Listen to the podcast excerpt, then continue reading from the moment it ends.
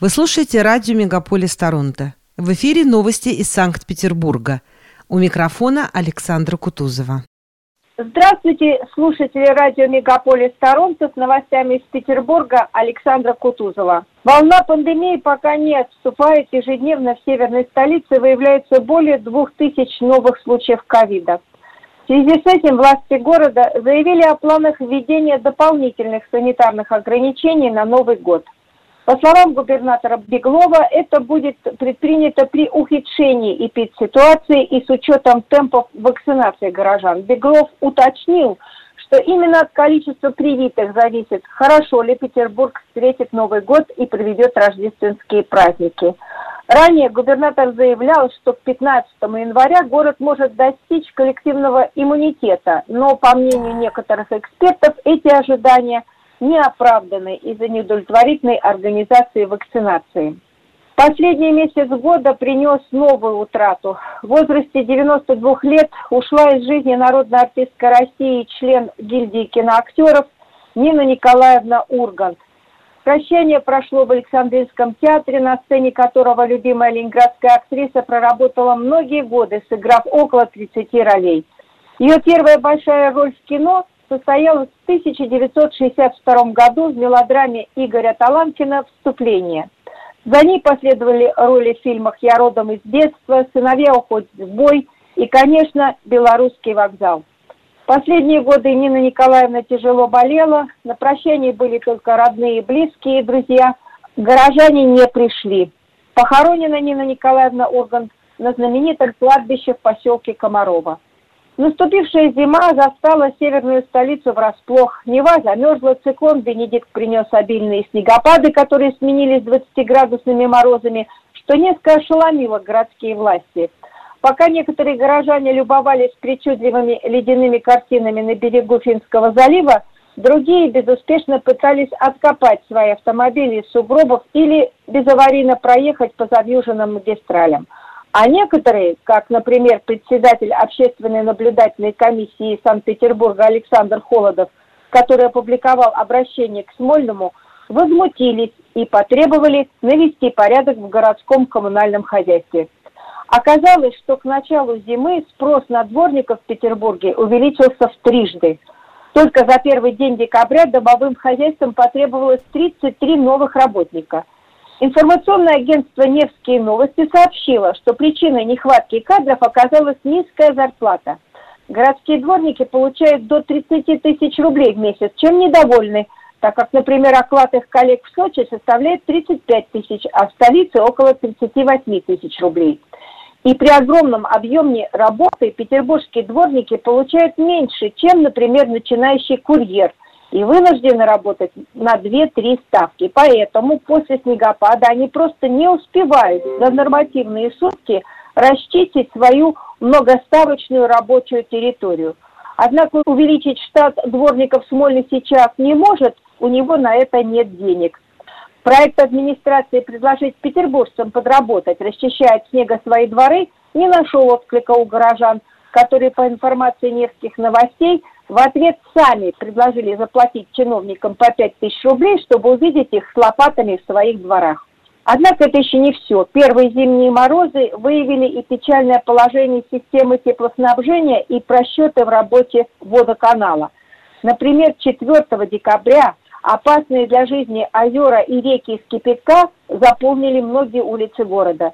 Гидранты и трубы с горячей водой несколько раз прорывало на проспекте Кузнецова, на аллее Котельникова, на улицах маршала Захарова и Замшина.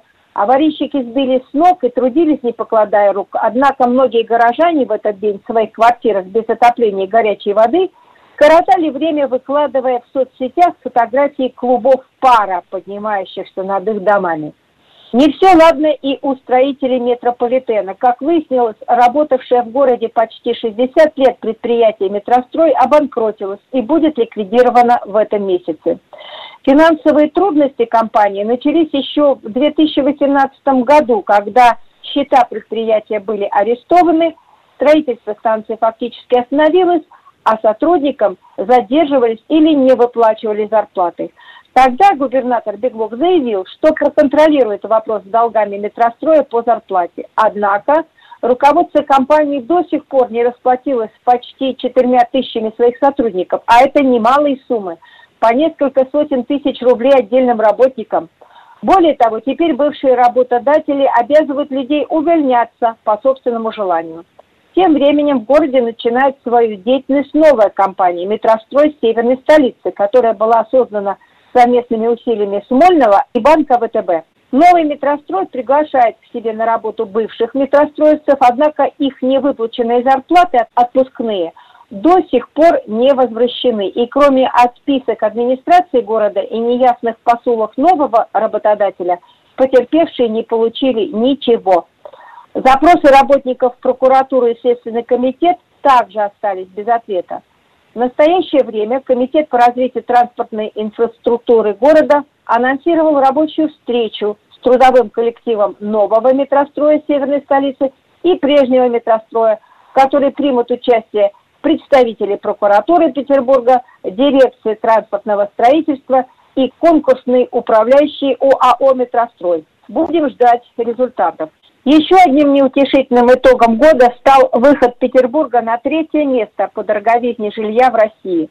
Так, аренда однокомнатной квартиры в городе за месяц подорожала на 9%, составив в среднем около 30 тысяч рублей. В Москве это 42 тысячи рублей. Эксперты отмечают, что в уходящем году некоторые собственники жилья меняли цены почти еженедельно – а общая месячная стоимость проживания в Петербурге двух человек без детей со средним уровнем потребления, без учета стоимости жилья, составила около 755 американских долларов. Но Новый год не за горами, и уже известно, что Петербург будет праздновать его в имперском стиле в честь отмечаемого в следующем году 350-летия со дня рождения его основателя Петра Первого.